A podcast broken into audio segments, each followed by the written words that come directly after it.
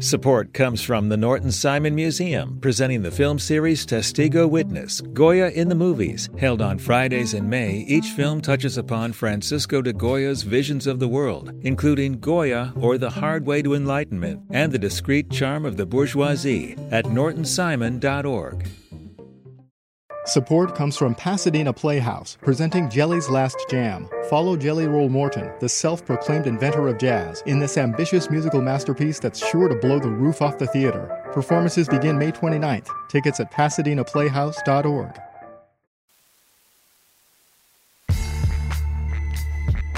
It's FilmWeek on LAist 89.3. I'm Larry Mantle. Coming up Sunday is our 22nd annual FilmWeek Academy Awards preview. One category, because of time, we won't have a chance to do at the Orpheum Theatre is Best International Films. So we're going to do that right now, give you a little taste of what to expect this coming Sunday afternoon at 1. Tickets at LAist.com/events. We have 5 nominees for Best International Feature. We begin with The Zone of Interest, which is also Oscar-nominated for Best Picture, starring Sandra Huler, Christian Friedel also stars. Jonathan Glazer is the director, and it's adapted from Martin Amis's novel. Christy, your thoughts on The Zone of Interest and where it stacks up compared to the others in Best International Feature? I mean, this is going to win. There's really not much question to it. There are some excellent films in this category this year, but nothing can possibly compete with the extraordinary cinematic achievement that is The Zone of Interest.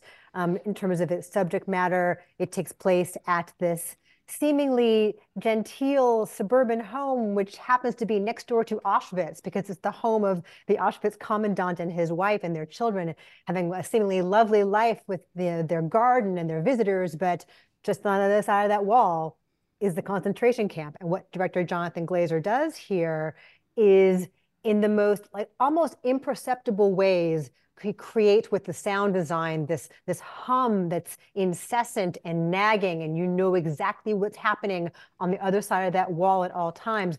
But there's such an austerity to it that makes all of this that much more terrifying. This was a big winner for us at our LA Film Critics Awards this past year.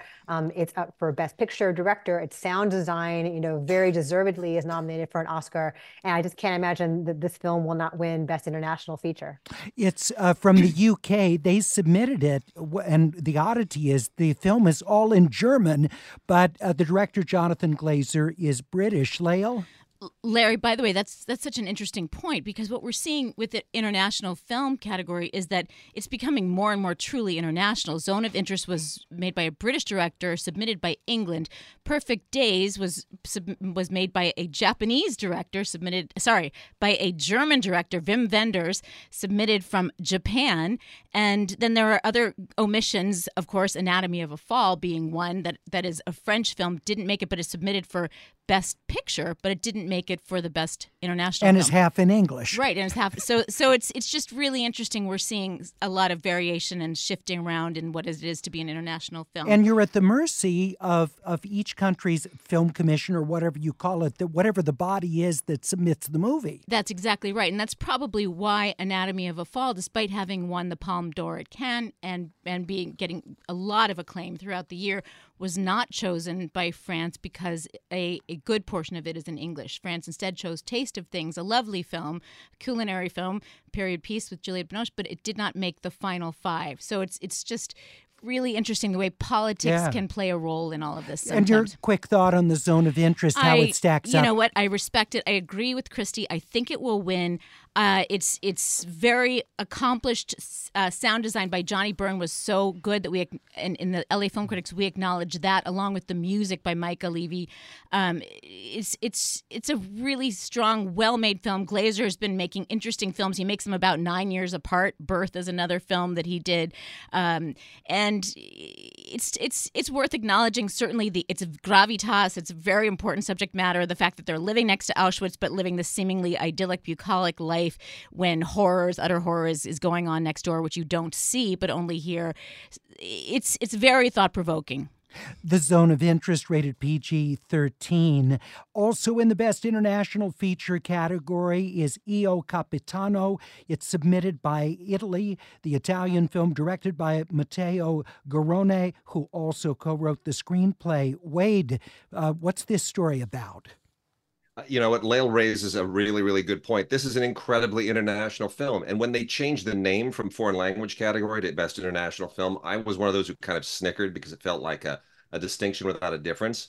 But all of these films this year really are incredibly international, and it's given me pause. I've kind of come around on that. 4 of these nominees, as Lael implied, have directors working outside their native countries, 3 of them outside their native language, and 3 on an entirely different continent. And Io Capitano is the best of all of those. I am not typically a Matteo Garrone fan, but he won me over here. It's a very simple story about 2 impoverished Senegalese teenagers who make this harrowing trek from their village across the Sahara toward Libya with the intent of crossing the Mediterranean and starting a new life in Italy. But Garrone doesn't bog you down in anything ideological about the migrant crisis between Africa and Europe. He really burrows into these characters, and in true Italian neorealist fashion, he has cast some non-actors, and these kids are amazing, and you forget that you're watching a movie. You are on this trek with them, and occasional kind of magical realist interludes just really bring you much further into their experience, into their emotions, into this unbelievable journey. And there are moments here which you cannot believe were staged for the camera. It's really an incredible film. Io Capitano, Tim. Yeah, neorealism indeed. De Sica would be proud of his countrymate here with this film. Several of these films take you to very dark places. This film, you experience very dark things as we travel in this fairly episodic journey with these young men, the things that happen to them. But this film is intent on not leaving you in a dark place, and I deeply appreciate that. I appreciate that Italy allowed this film to be submitted on its part, because the Italian folks, as a nation, have been, they haven't been all of that accepting of some of these immigrants. What I also love about this film is these boys, they're looking for joy. They're looking for happiness. They're looking for a bigger life. They can work where they are. They're not starving. They could stay where they are, but they want more. That's what drives them forth, and I think that that's a perfectly reasonable thing. They're not cast as desperate. They're cast as desirous of a bigger life, and I love that about this movie. Io Capitano from Italy. The film is unrated. We're talking about the Best International Feature Film nominees, and we're going to be talking about other major categories this Sunday, 1 o'clock, at the historic Orpheum Theatre, downtown Los Angeles. Please join us. We'll go category by category. Even if members of our audience vote via applause, get your tickets now at LAist.com/events. From Germany, The Teacher's Lounge, directed by Ilker Çatak, the screenplay written by Johann Dunker and Çatak. It's rated PG-13. Lael, The Teacher's Lounge. I think this is an extraordinary film. The Teacher's Lounge is a taut and dramatic psychosocial thriller. It stars a wonderful actress, Leonie Benesch, as a new hire in a German school. She's a new teacher. With the school itself has a zero-tolerance policy towards anything theft, bad behavior, and what is thought to be a stealing incident in the school. Something has been stolen begins as like an interrogation where kids are brought up almost reminiscent of the SS, in East Germany. They're frisking and accusations are sort of being flung around. And meanwhile, the teacher herself is really very optimistic, idealistic. She's trying to keep the peace. Well, one day she discovers that actually her wallet has been stolen out of her coat in the teacher's lounge, but she has decided to keep her computer camera on so she thinks she can catch the thief.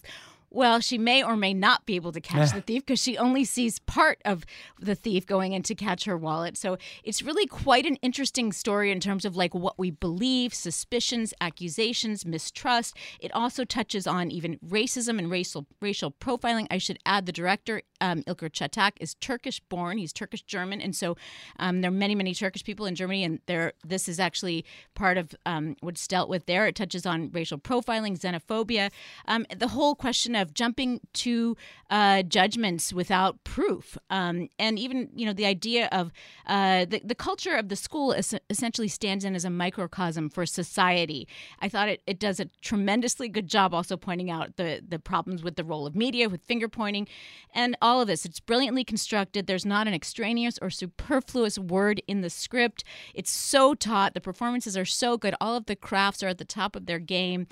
This is really the film for right now. I love this film. I hope everybody sees it. Yeah, the enthusiasm's coming through the microphone and out the speaker. Great score also. The Teacher's Lounge, rated PG-13. We'll hear if Wade shares that enthusiasm when we come back. We're talking about the Best International Feature Film nominees to be given out at this week's Oscars, or next week's Oscars. This week, it's the 22nd Annual FilmWeek Academy Awards preview at the Orpheum Theatre this Sunday afternoon at 1 o'clock. Tickets at LAist.com/events. Back in a minute. Support for LAist comes from the Norton Simon Museum, presenting the film series Testigo Witness, Goya in the Movies, held on select Fridays in May. Each film touches upon Spanish artist Francisco de Goya's visions of the world, including Goya or The Hard Way to Enlightenment by Conrad Wolf and The Discreet Charm of the Bourgeoisie by Luis Buñuel. Screenings are at 4:30 p.m. on consecutive Fridays, now through May 31st. More information at nortonsimon.org. Support for LAist comes from Pasadena Playhouse, presenting Jelly's Last Jam. When Jelly Roll Morton's soul is forced to face the music, the self-proclaimed inventor of jazz is left at the ultimate crossroads. This lively musical follows the journey from the back alleys of New Orleans to the sparkling stages of New York, featuring a sizzling bandstand, electrifying tap dancing, and soulful tunes. On stage for 4 weeks only, Jelly's Last Jam. Performances begin May 29th. Tickets available now at PasadenaPlayhouse.org.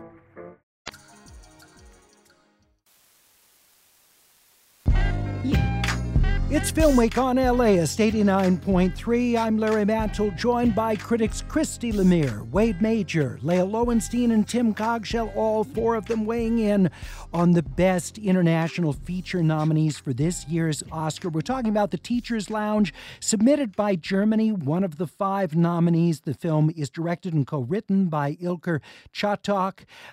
Leonie Benesch is the star of the film. Wade, what did you think? Yeah, it's terrific. Everything that Lael just said. And the cascading series of events, the way this all kind of snowballs out of hand, relies on a series of contrivances which would normally be kind of unacceptable. But this isn't about the education system. Like Lael said, this is a microcosm of society. And so it's really very much a kind of metaphorical or allegorical commentary on how easy it is for something as orderly as a school or as orderly as what we think of as civilized society to just come apart at the seams once you introduce a little bit of doubt, a little bit of superstition, a little bit of rumor, and all of these things just it frays and the seams just completely disintegrate. And the way it's put together is like Hitchcockian in the degree of tension. And that music, it's a simple score, but it just burrows under your skin and every hair just stands on edge and you cannot believe the tension that is sustained from beginning to end. It's really extraordinary. I mean, once it gets going, it is just tense and tense and tense, and it gets more and more and it turns the screws. Leonie Benesch stars in the film. It's rated PG-13, The Teacher's Lounge, submitted by Germany. Japan's submission, as was mentioned earlier by Lael, is directed by a German, Wim Wenders. The film starring Koji Yakusho, Perfect Days. Tim? I love this film. I think this is my favorite of all of these films that are chosen here. This film finds the exact right balance. Perfect Days. This guy who cleans toilets for a living. His perfect days are not perfect. They consist of some pain and some sorrow, which is just beautiful. The movie doesn't ignore the existence of pain and sorrow. It wraps it into this character who insists on finding a balance in his life. He works cleaning toilets. That's this goofy kid that works with him who's just terrible at the job, doesn't want to do it. Who's funny. He's just absolutely hysterical. He has this niece who runs away from home and comes to live with him, which is interesting to me because I had the exact same thing sort of happen to me. And And he learns from her while teaching her the kind of patience and the kind of understanding that he has come to build in his life. He has this woman that runs this shop that he goes to where he eats and things like that. And there might be something going on there. But, you know, all of that is in this film. It's just lovely. The last scene of this movie, which is on this character's face, as he goes from joy to sadness to joy to sadness as he drives. You know what? It's an incredible ending, and his performance is just beautiful. Just mesmerizing. I mean, so this is my favorite film of them all. Them, directing, who just has a particular love of Japan and the Japanese people and a sort of way of being that you do not find here in the United States of America, that you can find in Japan, which I think is fascinating. They tried to hire him to do just sort of a film about the beautiful restrooms in Japan, and he came up with this idea of doing a whole, you know, dramatic movie in this way. Christy, what did you think of Perfect Days? I love this too, and it's a really necessary palate cleanser in a lineup of films that, like, we keep using the word harrowing to describe these movies. Yeah. This is like lovely and gentle, and it could have been so mawkish and so feel good and sentimental and like, oh, look, the simple things in life. But it's way more emotionally profound than that, and so much of that has to do with Koji Yakusho's performance. It is so understated, so human, and just the rhythms of his daily life are kind of envious. I mean, he cleans toilets, and they're all architecturally fascinating. If you didn't already know, you're going to learn a ton about how cool the public toilets are in Tokyo.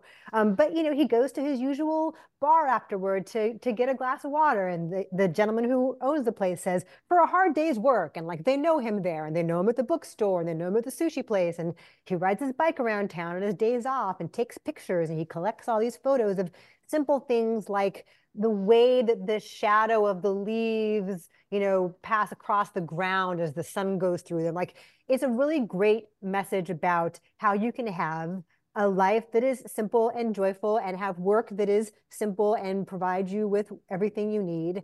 Yeah, I really, really love this. And the use of music is really cool. Like, all the songs that he plays in his van are of an era, and it sort of strikes a great vibe, like a good easygoing vibe as to what his day in and day out are like. So this is a wonderful film.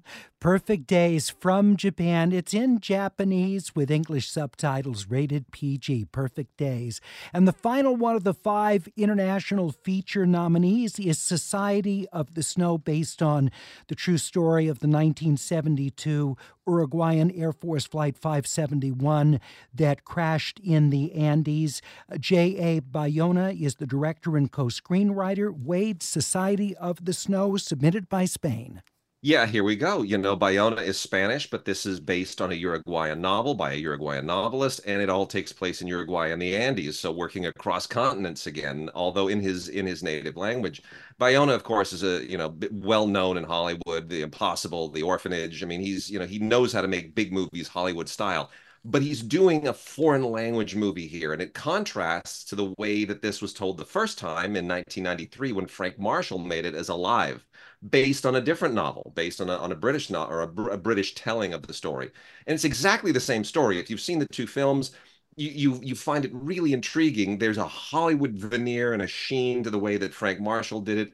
And you get lost in the reality of the incident when Bayona tells it. And the staging of the crash itself is astounding.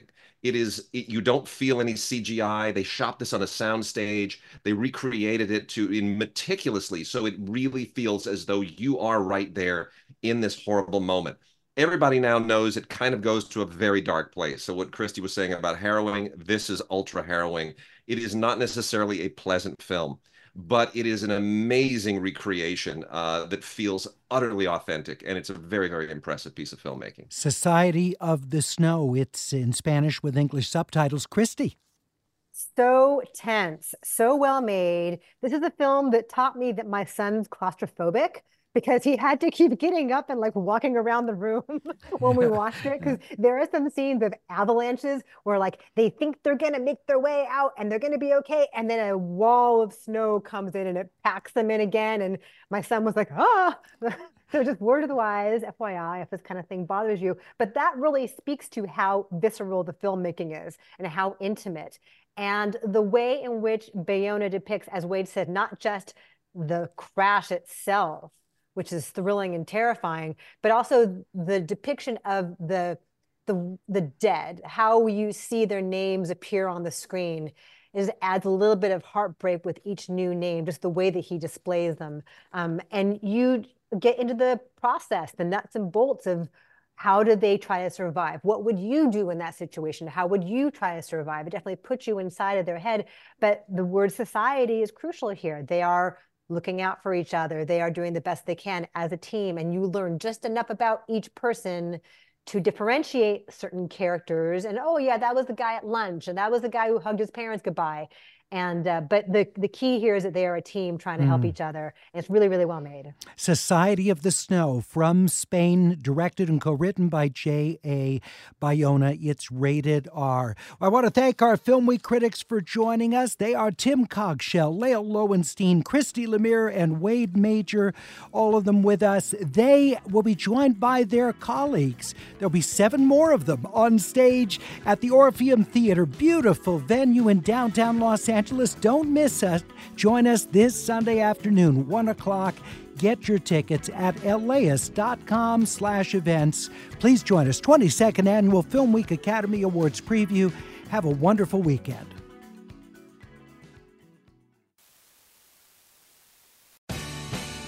The LAist Spring Super Sweeps is happening now. You can win amazing prizes while supporting your source for local fact-based journalism. One lucky grand prize winner will get to choose a brand new Lexus or $25,000 in cash. Other prizes include an electric bike from Juice Bikes and $1,000 gas gift cards. Your donation of $60 gets you one entry to win, and the more you give, the more entries you get. Donate now at LAist.com/sweeps.